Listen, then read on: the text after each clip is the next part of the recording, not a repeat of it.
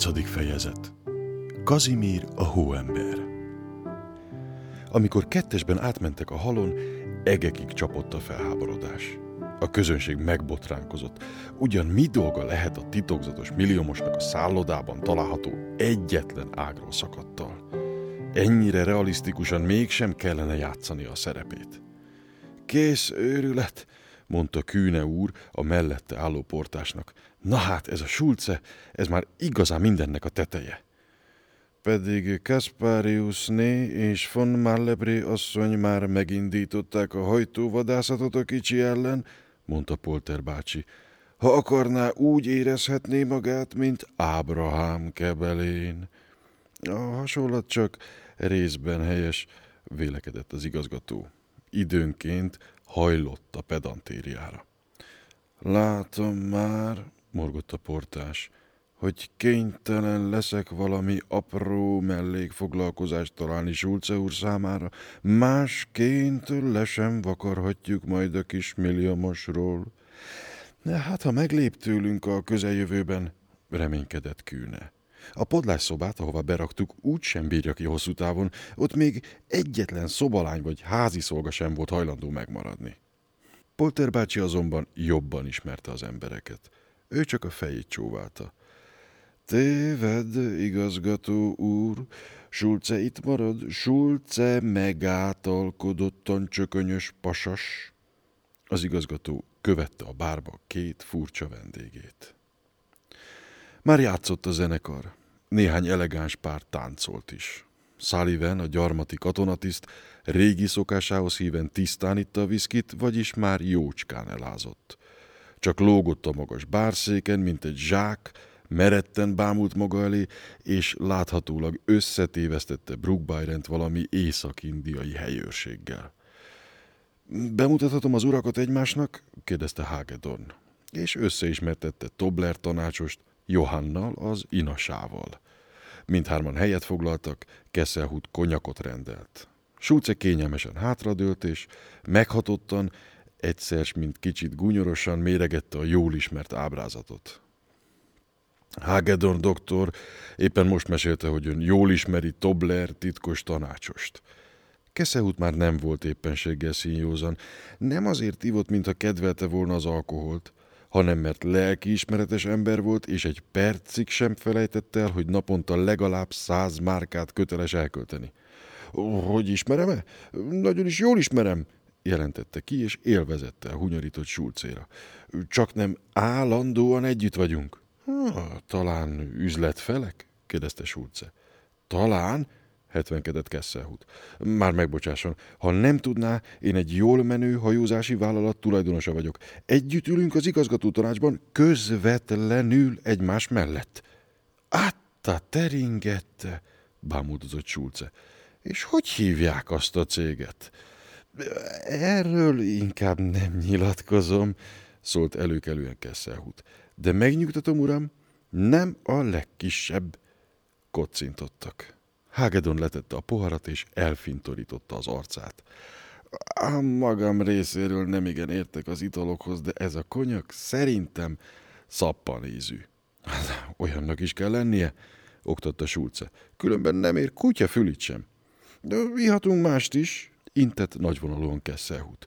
Főúr, miuk van, ami nem szappan ízű. Ám de nem a pincér, hanem maga a szálloda igazgató lépett az asztalukhoz. Megkérdezte a fiatalembertől, megfelelő-e a lakosztály. Hogyne, bólintott Hagedorn. Nagyjából elégedett vagyok. Kűne úr kijelentette, hogy ez mérhetetlenül boldoggá teszi, intett a pincérnek, aki erre Johnny segédletével egy üveg jégbe ágyazott pesgőt, valamint 2 poharat hozott. Egy kortyocskát a megérkezés örömére, mosolygott a szállodaigazgató. Én nem kapok poharat? kérdezte ártatlan arca a Schulze. Kűne elvörösödött. A pincér sürgősen hozott még egy poharat és töltött. A kísérlet, hogy Schulzét levegőnek nézzék, csődöt mondott. Egészségünkre! Kurjantott Schulze vidáman. Az igazgató elvonult elpanaszolni a portásnak legújabb megpróbáltatását. Schulze felállt, megcsendítette és magasra emelte poharát, a A vendégek ádász tekinteteket vetettek rá. Arra ígyunk, szónokolt, hogy Kesselhut úr sikerrel pártfogolja fiatal barátomat az öreg Toblernél. Johann kuncogott magában. Igyekszem, mormogta, és egy hajtásra kiürítette poharát. Kedves Schulze, mi még csak rövid ideje ismerjük egymást, mondta Hagedorn, de talán nem ártana, ha most rögtön megkérdeznénk Kesselhut urat, nem tehetne valamit a maga érdekében is. Nem is rossz ötlet, vélte Schulze. Javasolni fogom Tobler barátomnak, hogy alkalmazza Schulze urat is. Mi is az ön szakmája? Derült Johann Kesselhut. Én is reklámszakember vagyok, felelte Schulze. Jaj, de remek volna, ha egy helyen dolgozhatnánk, kapta fel a fejét Hagedorn.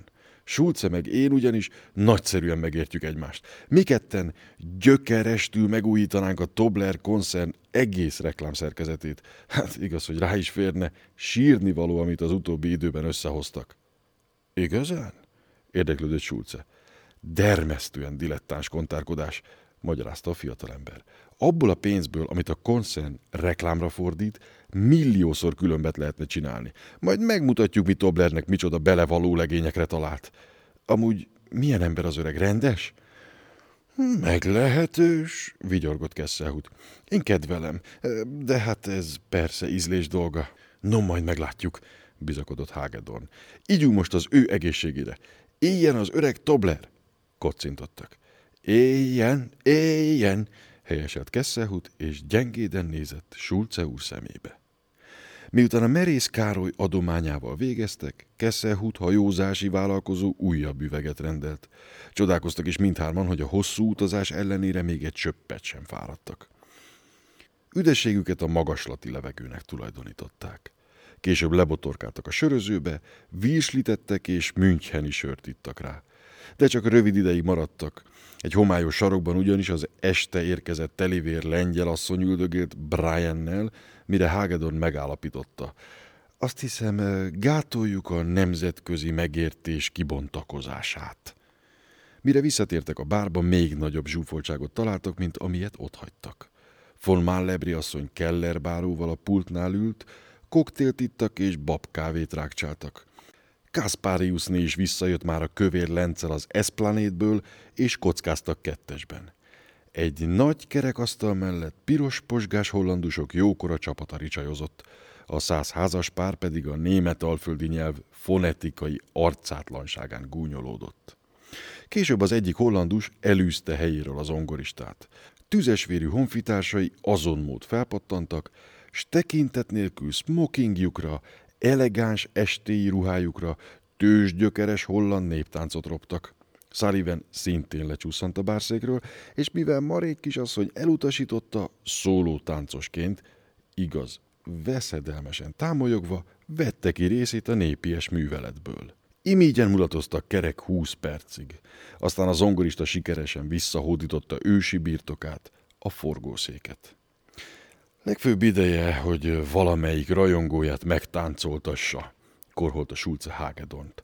Már nézni sem lehet, hogy ezek a szegény nők majd kificamítják maga miatt a szemüket. A fiatalember fejét csóválta. Nem nekem szól az, hanem az albán trónörökösnek. Annyi baj legyen, legyintett Schulze. Engem ugyan nem zavarna, fő az eredmény.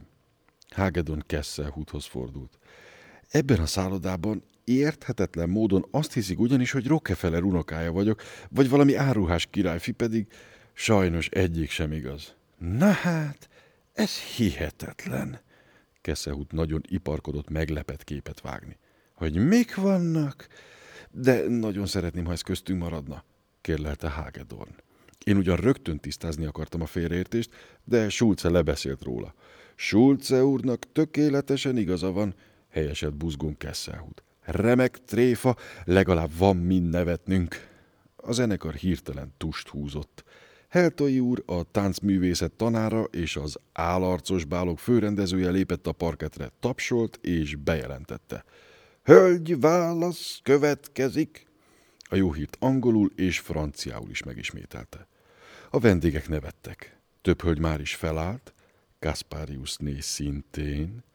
Elindult Hagedorn felé. Von Mallebré asszony arca elfakult, és ideges mosollyal felkérte a bárót. De most aztán dobja be magát, parancsolta Schulze. Kaspáriusné játékosan pukedlizett. Látja, doktor úr? Csicseregte. Tőlem nem olyan könnyű megszabadulni. Hénaként a gyönge nő, szavalta Schulze, aki járatos volt e téren. De a brémai hölgy és Hagedorn már halló távolságon kívül jártak. Megkezdődött a tánc. Schulze előrehajolt. Kimegyek a halba, suttogta. Feltűnés nélkül kövessen, de ajánlom, hozzon egy tisztességes szivart. Azzal kiment a bárból. Tobler titkos tanácsos tehát együtt ült a halban Inasával, Johannal. Az asztalok nagy része üres volt. Kesselhut kinyitotta szivartárcáját, és odakínált a gazdájának. Megengedi, hogy meghívjam egy pohár konyakra? Ne kérdezzem már ilyen hülyeségeket, förmet rá Tobler. Johann rendelt. Az urak szivaroztak, és vidáman nézték egymást. A pincér felszolgálta a konyakot. Na, végül mégiscsak megismerkedtünk egymással, állapította meg Johann elégedetten. Ráadásul mindjárt az első este. Ugye ügyesen csináltam? Tobler összeráncolta a homlokát. Maga született intrikus barátom, megérdemelné, hogy elbocsássam. Johann úgy vigyorgott, mint akit hájjal kenegetnek. Mikor megérkeztem, a hideg rázott kijettemben, az igazgató meg a portás majd, hogy bele nem bújtak Hagedornba, legszívesebben ön elé rohantam volna, hogy figyelmeztessem. Letépem a lányom fülét, zsémbelődött Tobler. Világos, hogy ő telefonált. Hildegard kisasszonynak olyan csinos fülecskéje van, vigyorgott Johann. Fogadni mernék, hogy Kunkel név volt a tettes. Ha nem volna ilyen jókedven megütne a guta a méregtől, vallotta be Tobler. Micsoda pimasság! Még szerencse, hogy közbejött ez az elmebajos félreértés. Tisztességes szobát adtak a tanácsos úrnak? kérdezte az Inas. Első rangút, hencegett Tobler. Napos és levegős, sőt, túlságosan is levegős. Johann leszedett néhány morzsát a tanácsos öltönyéről, és tenyerével gondosan végigkefélte a lila zakóvállát. Hagyja abba! Morgott rá Tobler. Megbolondult! Dehogy is, felelte Johann. Csak boldog vagyok, hogy ön mellett ülhetek. Na meg egy kicsit pityókos is, persze. Ijesztő a tanácsos úr öltönye. Holnap felmegyek a szobájába, és kitakarítok egy kicsit.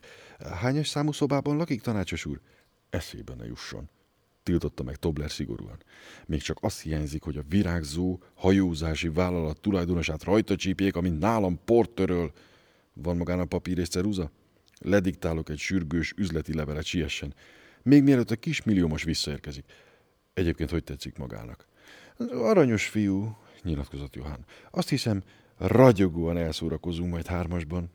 Maga csak hagyjon békén minket, kódisokat, intette a tanácsos. Szentelje csak magát szépen a téli sportoknak meg az előkelő társaságnak.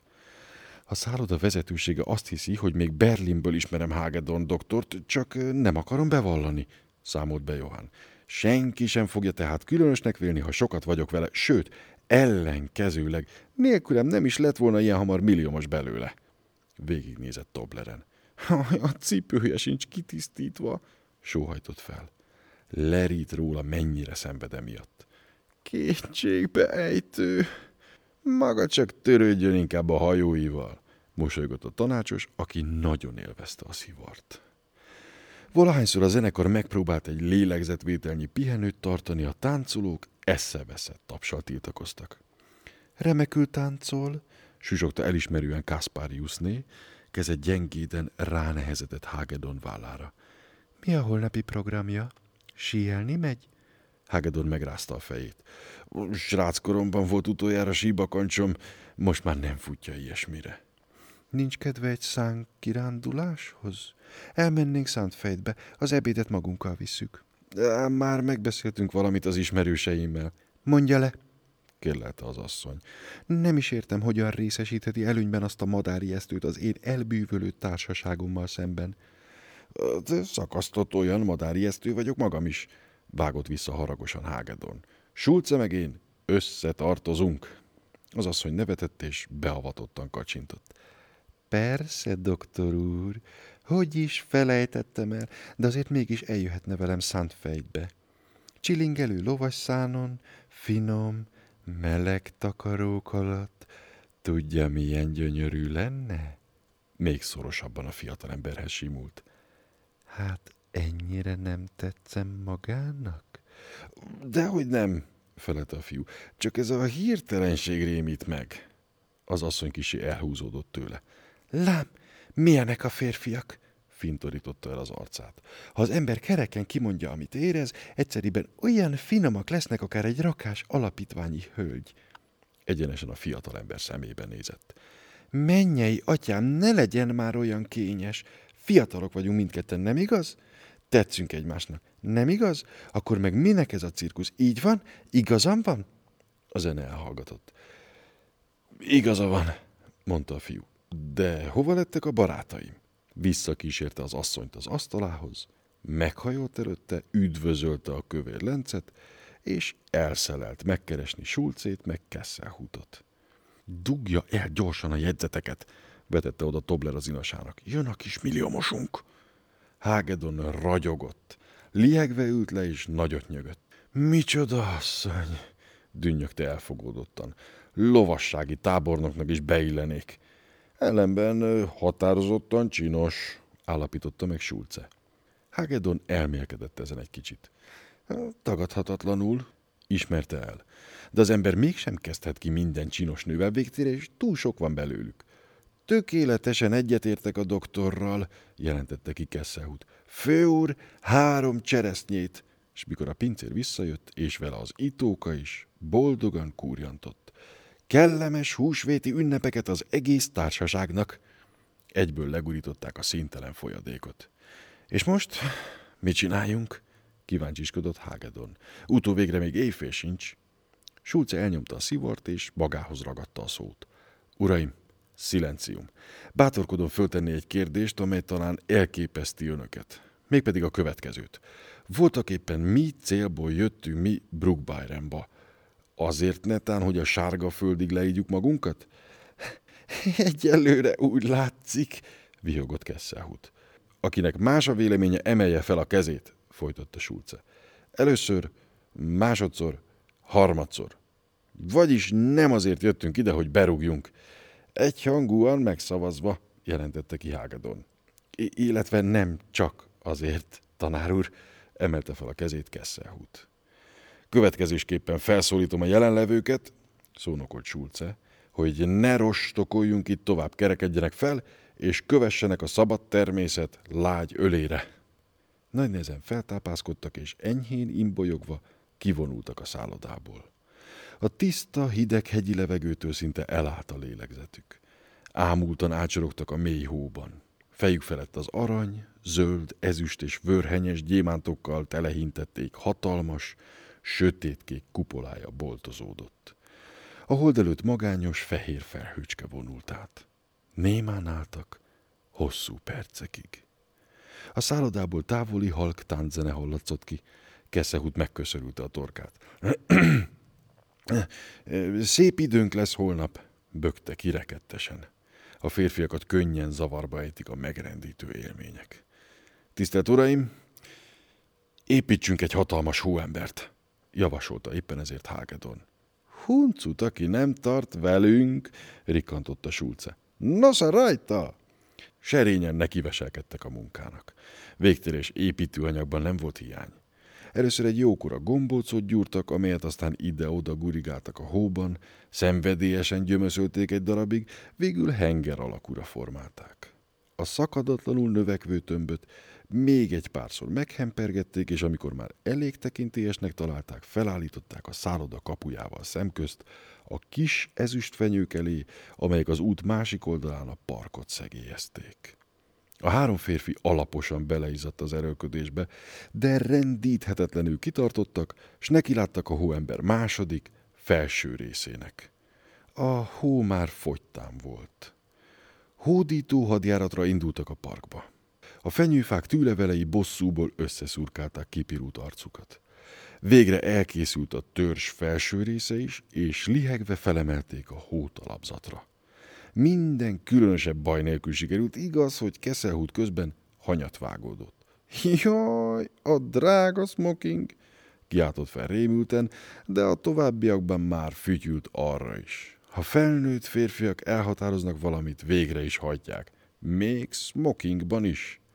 Végül a fej is elkészült. Ügyesen rányomkodták a hóember törzsére, aztán tisztelettudóan hátráltak néhány lépést, és megcsodálták művüket. Sajnos tojásfejű lett a hóember, állapította meg Schulze. Annyi baj legyen, mondta Hagedorn. Tudják mit? Egyszerűen elnevezzük Kazimírnak, és akit Kazimírnak hívnak, még ezt is megengedheti magának. Ellenvetés nem volt. Schulze előkotorta a zsebkését, s le akarta vágni lila öltönyéről a gombokat, hogy felékesítse velük Kazimír hópocakját. Kesselhut azonban hevesen tiltakozott, kijelentvén, hogy ezt már nem tűri.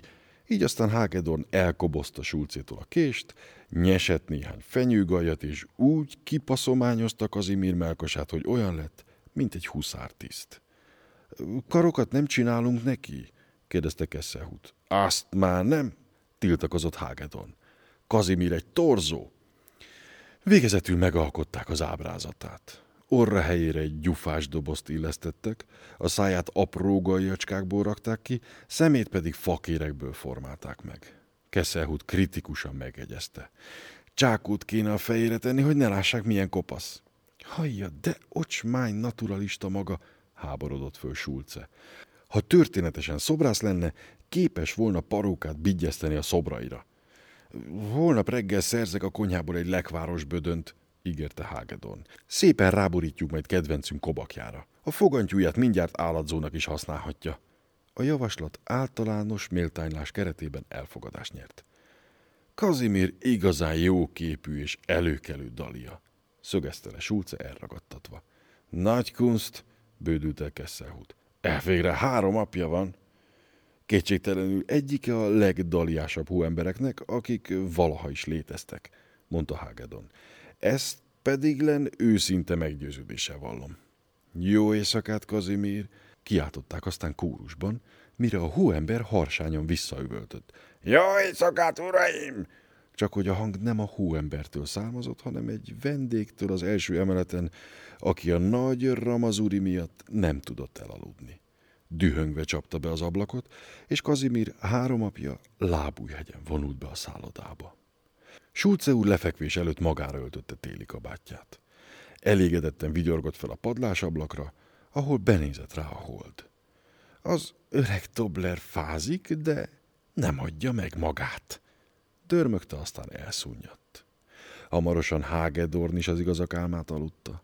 Eleinte zavarta ugyanaz előkelő környezet, valamint a meleg tégla, de ami az alvást illeti, vele született tehetséggel rendelkezett, és ez még Brook Bryantben is érvényesült. Egyedül Kesselhut virrasztott. A szobájában ült és a postát intézte.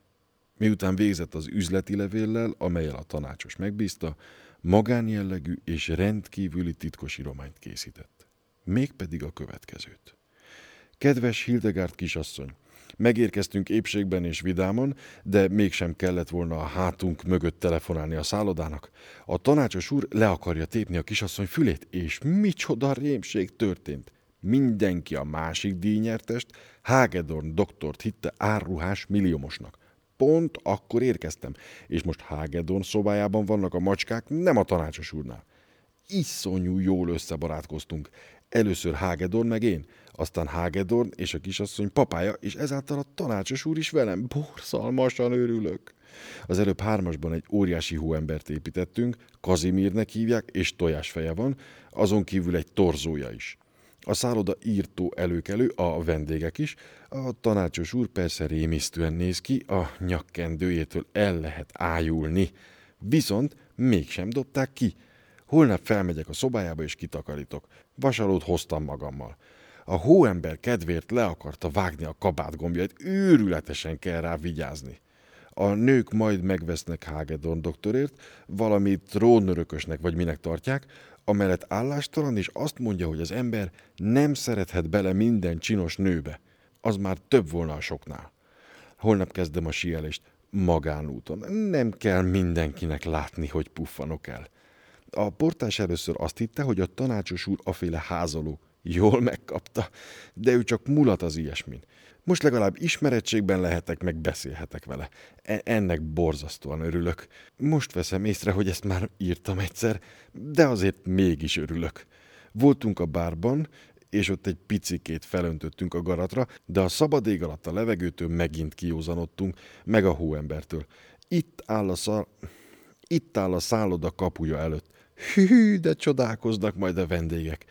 Nem sokára megint írok. Remélem, nem törik el semmim, síelni elég veszélyes. Ki törődne a tanácsos úrral, ha én valamelyik orvosnál gipszben feküdnék? Na, majd vigyázok, hogy egészben maradjak. Remélem jól van, kedves Hilde kisasszony, a papája miatt ne aggódjon, bennem nyugodtan megbízhat, de ezt amúgy is tudja. Kérem, adja át Kunkelnének üdvözletemet, és az az ötlet a telefonálása igazán rával. Más üzennivalóm nincs, maradok szerető tisztelettel, és éljen a síelés, az ön öreg Johánja.